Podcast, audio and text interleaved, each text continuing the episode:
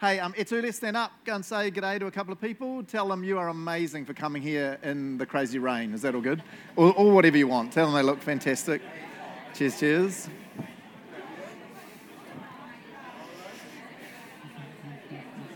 Have a seat, have a seat. Good. E noho.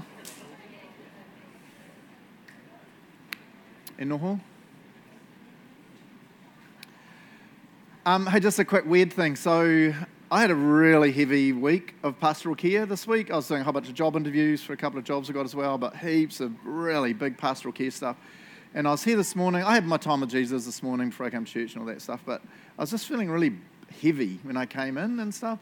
But this is where I love sitting in the front because shot for singing. Like it just sounded amazing. And it was really weird going from the beginning of the service to now. I, I just my soul just felt real different. Do you know what I mean? It was really weird. And the cool thing, and I'm going to try not cry when I say this, I was like, it's so cool. It's like we are the family of God. We are whānau, right? And it's like I was feeling heavy and burdened, and you're all praising and worshiping God, which just like lifted my soul. So it was cool. So I was going to say, so if you're ever feeling heavy, sit in the front because it sounds really different down the back. So it's all good, eh? Anyway, sermon time, eh? Hey, um, yeah, and kia ora to the podcast people and the video people. Um, awesome to have you connecting in, eh? Um, if you're sick, we'd love to be praying for you. I know some um, folks in church are, are, sick, and so they're finding it really hard to get here. So just let us know. You can um, either email office at agorachurch.nz um, get hold of me. I'm like on social media and all over the place, and we'd just love to pray for you. Um, the other thing I was going to say is I know some of you listening on podcasts or on the video, so I'm looking at the camera if you're like, where is he looking? so kia ora, people on the camera. Um, I was going to say too, we have really cool life groups here at church. We've got like 10 or 11 different life groups of all sorts of different flavors and stuff. So um, if you're someone who kind of would love more than just watching um, on video or listening to the podcast, but you can't get here to church on a Sunday, then we'd love to help connect you to a life group. So you could email again office at agorachurch.nz and the amazing Sarah would be able to connect you in with a life group. So we'd just love to connect with you more and serve you. So all good. Anyway, kia ora morana. And kia ora to all of you. That was really weird talking while you were all sitting there going, what's this clown on about? So anyway, all right, we're doing carrying on this connect series. You guys know we were going this whole connect up with God, connect in, so us, and then connecting out or connecting others to, to Jesus is where we're heading. Um, and at the moment, the, the first few Sundays of the year, we're just doing this connecting with God, right? That's, as I said every, every Sunday so far, that's the core of who we are. Our relationship with God has to be the core um, of everything, I think, right? Um, and so this is the phrase that we were talking about, um, or I was talking about, and you were listening um, last week, is you matter to God. So prayer matters, right? And I, I spent a lot of time last week just talking about the importance of prayer because God cares about you. If God didn't care about you, then prayer would be stupid because you'd be praying and God would be like, What are you doing? Rambling on. I, I just don't care. And he'd zap us or something. But because God loves us and cares for us, then he loves to hear our prayers. And he literally changes, as we read in that Timothy verse. We're going to read it again in a minute. Um, God literally changes things based on the prayers of his people, which just blows me away, right? Um, one of the things I wanted you to know is the elders are really big prayer people. So we have an elders meeting every three weeks, um, six o'clock in the morning. What is this madness? Um, so every three weeks they have an elders meeting, and we spend the first kind of 20 minutes, half an hour, just praying for the church. So we talk about what are some of the pastoral care issues, and then we just pray for the church, which to me is awesome, right? Um, we, as elders or leaders, we have a shepherding meeting once a month, and so the shepherding meeting is where we go to one of the people's house with all our spouses, all of our spouses, because some of us have multiple spouses. It's interesting, but with all the spouses, oh, no. yes, sorry, Joes, no. Um, the spouses come and we spend an hour having dinner together, which is really cool because we feel it's better, the more tight we are as friends, the better we're going to make decisions and be able to discuss heavy things. So we have dinner together and just hang out and catch up, what's going on, and then we spend about an hour and a half to two hours just praying for each other. So we don't really pray for you all much then um, we go around and just share what's going on, what can we be praying for. And people are really open and honest. It's cool. And then we just pray for one another. So, so the elders are big prayer people, I wanted you to know. They really do pray um, for you and pray for one another. They really believe in, in prayer, eh? Hey, I wanted to just read the first couple of verses of, the, of what Hale read before and just make a quick comment on it. Um, so if you got your Bible, go back to 1 Timothy 2. Because to me, it's just pretty wild what, what Paul is claiming in here, right? Um, so I'll read it. It says, um, verse 1 and 2 says, I urge you first of all to pray for all people. Ask God to help them. intercede on their behalf, and give thanks for them. Pray this way for kings and all who are in authority so that we can live peaceful and quiet lives marked by godliness and dignity. I love that, right? Um, I was reading some stuff on prayer this week, and Pete Greig, who's one of my favourite authors, especially around prayer, and Nicky Gumbel, who Nicky Gumbel was a pastor over in, in, England and started Alpha and all that crazy stuff. So he's just retired, but legend of a dude. So they wrote a whole bunch of stuff on prayer, and this is a, a quote from one of their things. Um, it says, this is an, so they're reflecting on those verses from Timothy. This is an important principle here. Paul believes that the prayers of ordinary believers have an effect on the lives of people they have no contact with. Now, just stop for a second and just chew on that for a minute, because that just blows my mind. The fact that you, because you're connected with God, you can literally call out for anyone on the planet and God can literally change what's going on in this situation. Insane, right? because of who God is, not necessarily you, because you're amazing, but God is the one, right? And then it carries on. God wants us, the church, to pray for specific things. God wants to impact society. God wants to transform lives. And He has ordained that one of the ways that this happens is through prayer. God chooses to partner with us. We are co laborers with Christ. Man, I just love the, the power in these verses, right?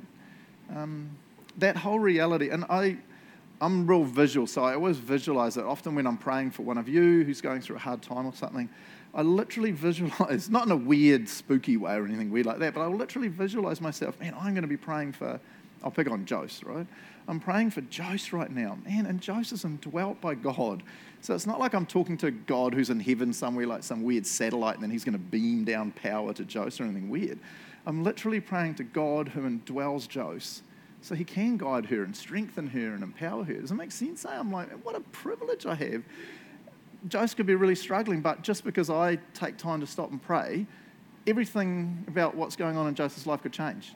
And it's like, whoa, again, not because I'm amazing, but because I'm connected to the one who's over all and who, oh, I just find that absolutely amazing. The other thing I love from these verses is, and you see it in the Old Testament, but I love how Paul makes it really clear here and I, I want to say this kind of carefully so I don't, don't sound like a um, crazy political weirdo.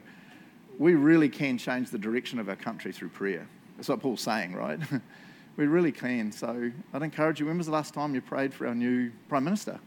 What a nightmare of a situation he's just walked into with all the flooding and the craziness in Auckland. He's been up there trying to support and encourage and, and see what's going on. And I'm like, man, Paul calls us and says, pray for those in power. Why? Because our prayers affect, Our prayers change things, right? Not that God changes their mind, but He can guide them and strengthen them. Oh, I just love that, eh? Um, I love this little quote from John Wimber. This feels like a cheating, because well, I'll show you the quote because every time I read this, it feels like I'm cheating, but I'm totally not when I pray. So I love this quote from John Wimber. Um, prayer is meeting the needs of others based on God's resources. It's cool, eh? It's kind of like, well, it doesn't really cost me much because God's the one that does all the changing, but it does. It, it costs me my time and my intentionality and stuff. I love that, eh? Ah, that's cool. All right, so I'd planned on preaching on prayer uh, again today because I think prayer is just vital, right? It's a core part of our relationship with God. But it felt like God had other ideas. And so every now and then when I'm writing a sermon, I want to go down one path, and it just feels like everything keeps going down a completely different path. So I wanted to preach on prayer, but God kept directing me. I think it was God, or else it was just me being crazy, to talk about trust. Um, and so, about trusting God, because that's a key part of our connection. So, I want to say two things here, real seriously. One, I'm going to talk about people struggling in hard times and needing to trust God. And so, the first thing I want to say is I know some of you are not having hard times. You're going fine, you're going great. So, I don't want to be like that morbid guy that's like, woe is us. And you're like, what are you talking about? So, if everything's going great for you, woohoo, go you. The other thing I want to say is I'm going to try and be careful to not trivialize struggles, if that makes sense. Um, because when we're going through a really hard time, and I mean really, really hard, scary time, for some clown to stand up and just be like, just trust God, you just want to slap them, right? and justifiably so. So if you want to slap me afterwards, don't. um, so I just want to be a bit careful on that because I know some of you are going through big, heavy stuff, and I just don't want to do the whole, just trust God and it'll all be fine and we'll all smile and hug each other. It's not that at all, right? So that's where we're going, this, this kind of trust thing. Um, all right, so I've got three points that progressively get tougher, is the idea of them, right? So here's the first one if my thing works. Whoa, my thing's not working. There it is. Christianity involves trust. Paul and Silas sing in the face of horribleness.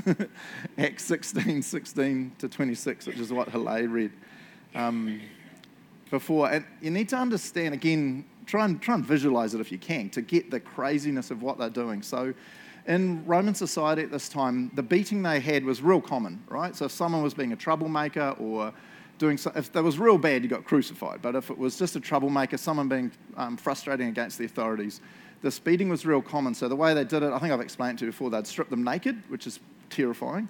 Uh, and then they would have long, quite bendy rods, or they call them reeds sometimes. But they're really rods. Like imagine a slightly thinner, slightly bendy, long broomstick, if you've got it. And then they'd usually lay them down and just beat the out of them on their front turn them over, beat them on their back. They'd beat the soles of their feet so they couldn't walk for ages. They'd often break bones in their feet and their fingers and stuff like this. Um, the beating would be there'd be welts, there'd be blood. It was very full on, right? A real full on thing. Um, and then they chain them up, as you saw. And the thing to remember is they're now probably still naked because they don't care. The jailers don't care.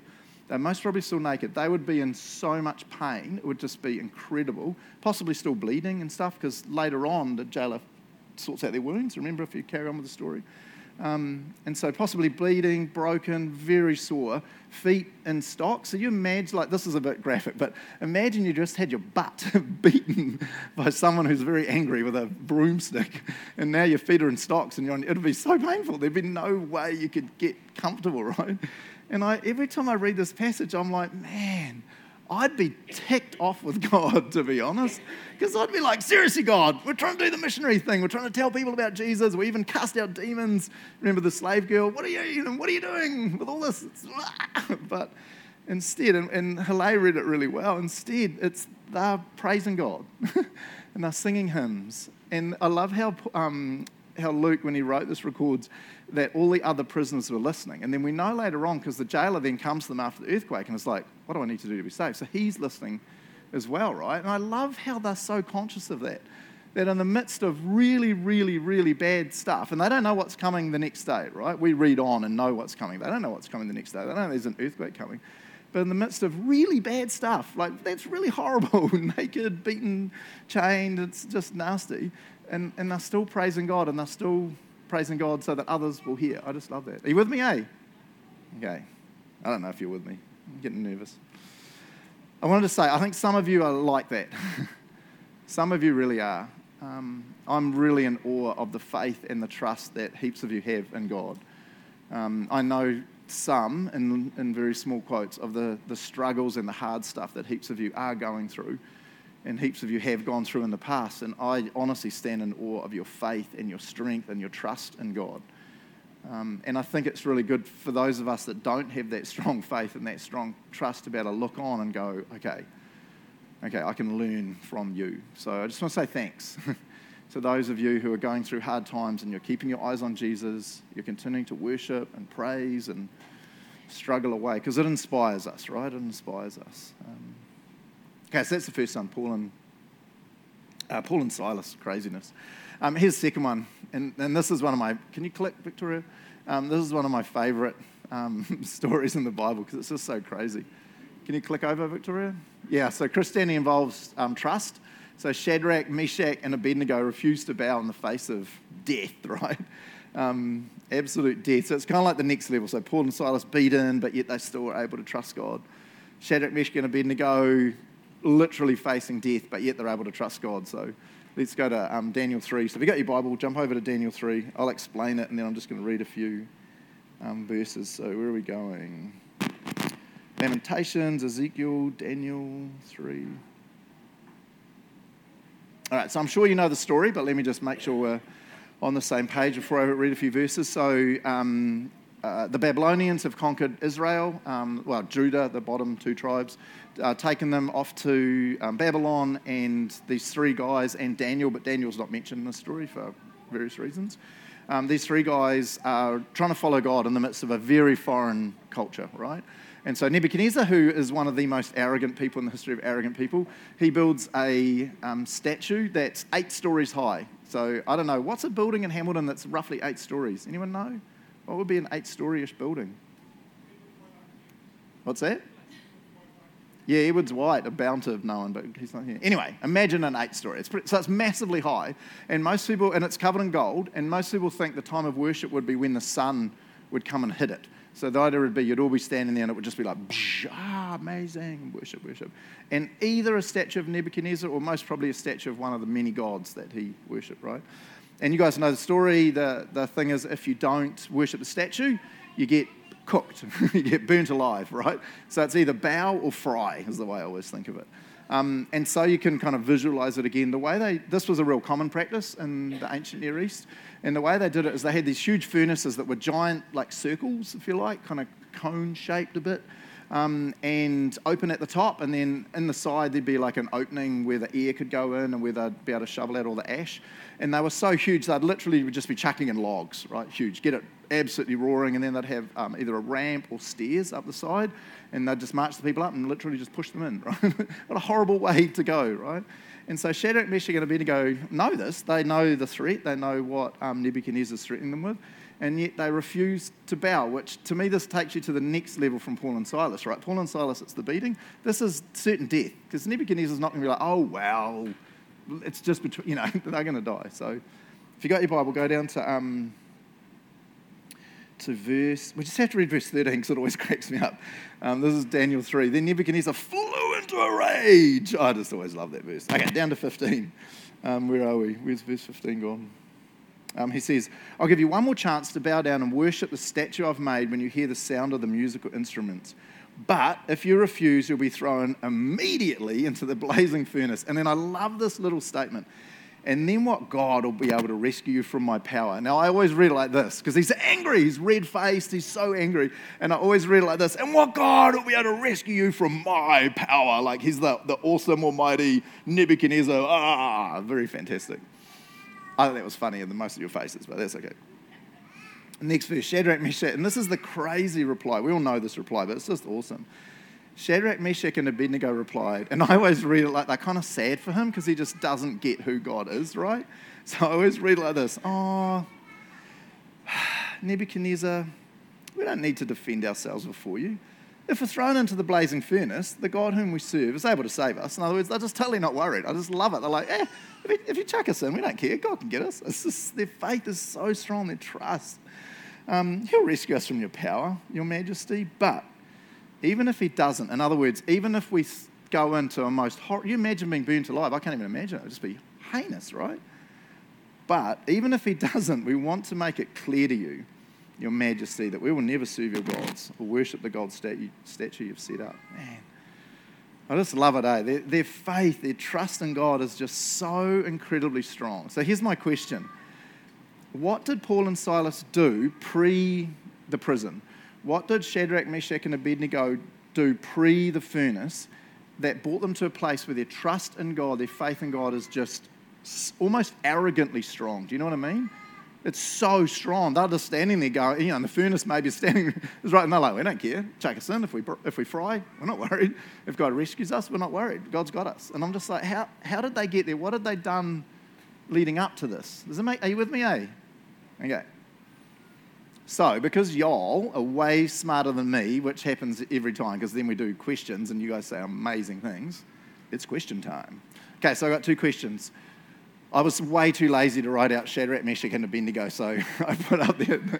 So, how does Paul, Silas, Shadrach, Meshach, and Abednego have such trust and faith in God when certain death or hardship is in front of them?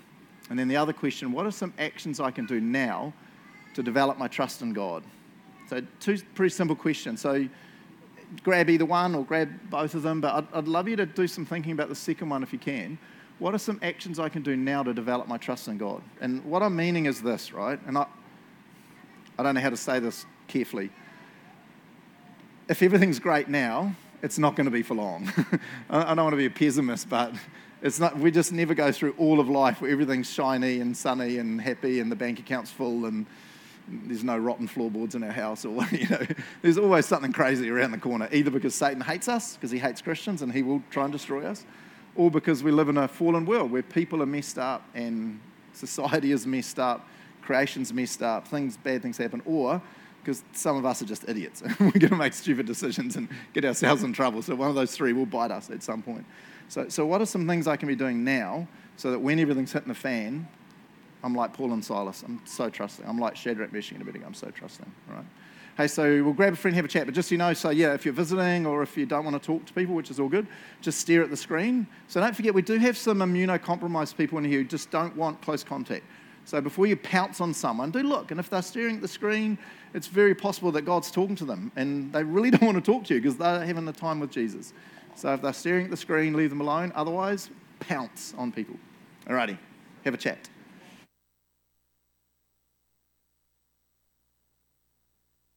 Alrighty, well, that was super loud. Sorry, kia ora. Um, what do you reckon? What are some, um, let's just do the second one, eh? Um, what are some actions I can do now to develop my trust in God or to increase my trust, grow my trust. What do you reckon? Anyone got any wisdom? Louise? Yeah, what do you reckon, Louise? I think, I think before we can ask God uh, to trust us and love us, we have to be able to have an understanding of who God is without. Yeah, yeah, that's cool. Yeah, so Louise is saying before we can even develop a trust in God, we need to have an understanding of who God is. So yeah, that's really cool. Yeah, start at step one. That's cool. What else? What else would people think? Anyone else?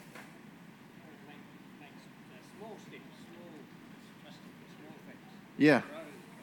Yeah, that's cool. Eh? So John's saying, start trusting him now in small things and grow the trust. Eh? I, I think that's really good, bro. Yeah. What do you reckon, Liz? Well, my feelings come and go, so I've got to base it on something concrete. Yeah. Yeah. Yeah. Yeah, that's cool, eh? Yeah. Yeah, Liz is saying her feelings come and go. So therefore, she has to base her trust in God in someone concrete who is God and the promises of God and what He says in His Word and stuff. Yeah, that's awesome. Anyone else? John John?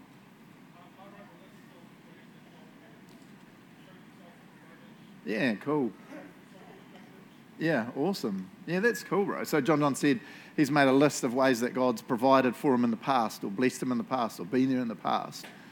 And that greatly strengthens. And you see that in the Old Testament, right? That always cracks me up because in the Old Testament, not always, but very often they're building little stone altars, right? Remember when they go to the Jordan River and they take a stone out for each tribe? And then it literally says, Why? Why are you building that? And the idea is so that when you walk past here with one of your kids and they go, Hey, Dad, what's up with the rocks? It's like, Oh, let me tell you about the time that God had us in a really scary situation. It's like, Oh, so I think that's a great one, John. Cool. Hey, let's carry on, eh? Um, Oh, so my, my thing when I was thinking about this week, um, you're right, just wandering around in the middle of a sermon, unbelievable. Nah. Um, I think a, a, combination of what a lot of you are saying, it's that, or Shelley and I were talking about it, it's like you've got to trust God when it's easy, because otherwise when it's hitting the fan, it's going to fall apart.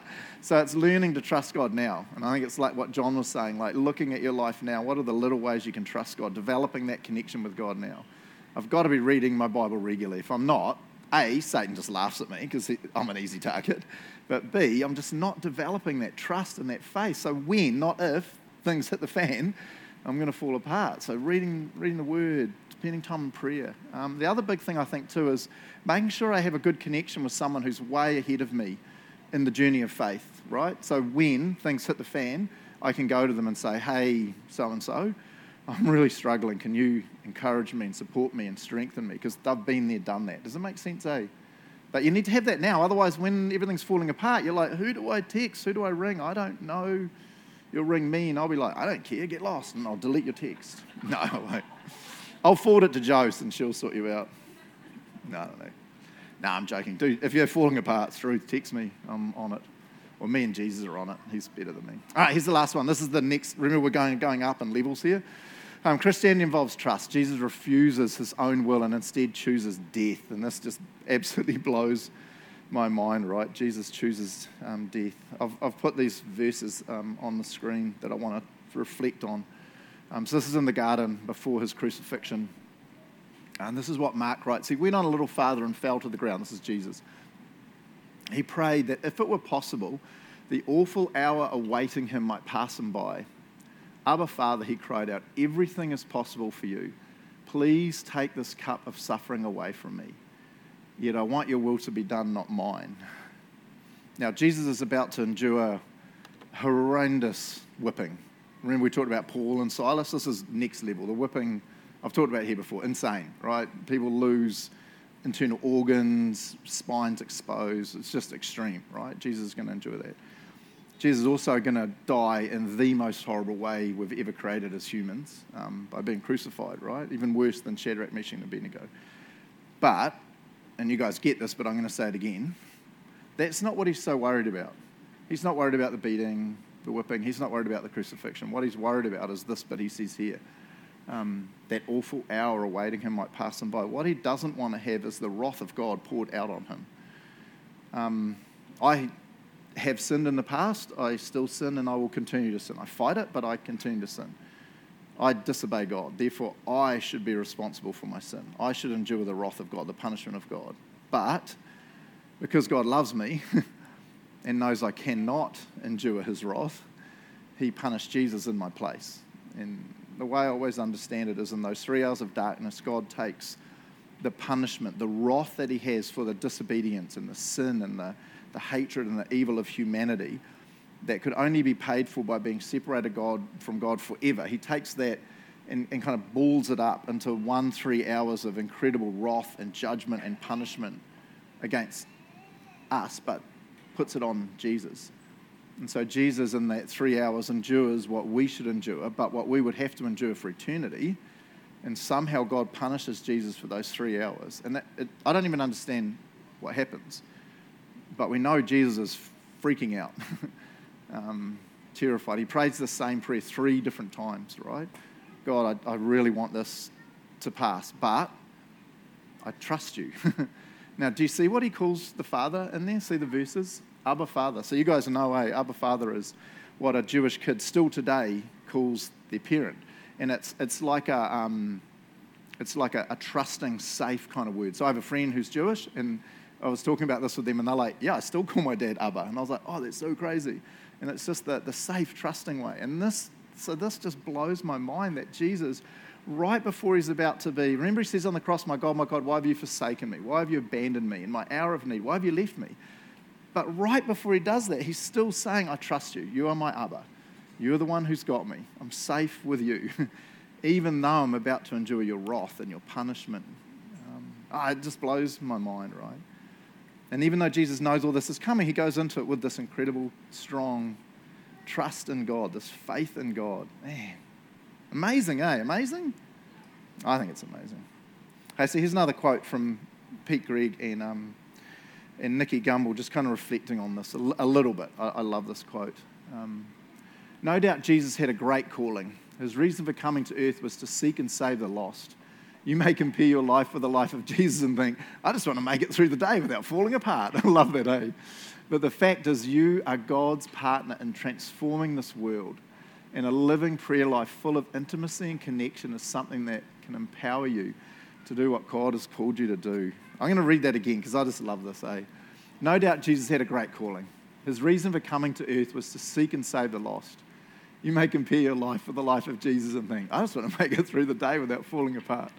But the fact is, you are God's partner in transforming this world and a living prayer life full of intimacy and connection is something that can empower you to do what God's called you to do. Man, I love that, eh?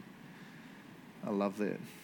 I'm going to finish with a, a couple of quotes. Um, yeah, let me, let me finish with these. I just got three little quotes that I really love that to me kind of sum up what I've been trying to talk about. So here's the first one from um, Toby McKeon. He says, Faith isn't a feeling, it's a choice to trust God even when the road ahead seems uncertain. I love that, eh? And I know some of you, and I know some of you on podcast or watching on video, you are going through really uncertain, terrifying times. And I don't say this like lightly or easily, but you've got to hang on to Jesus. If you don't, it's going to be a heck of a lot worse because um, He has you and he, he knows what's coming, right? Um, I love this next quote from Joni Eareckson Tada. I love this. She says, um, from Corrie ten Boom, whoops, sorry. She says, never be afraid to trust an unknown future to a known God. I love that, eh? I love that. Uh, you, don't, you don't know what's going to happen tomorrow.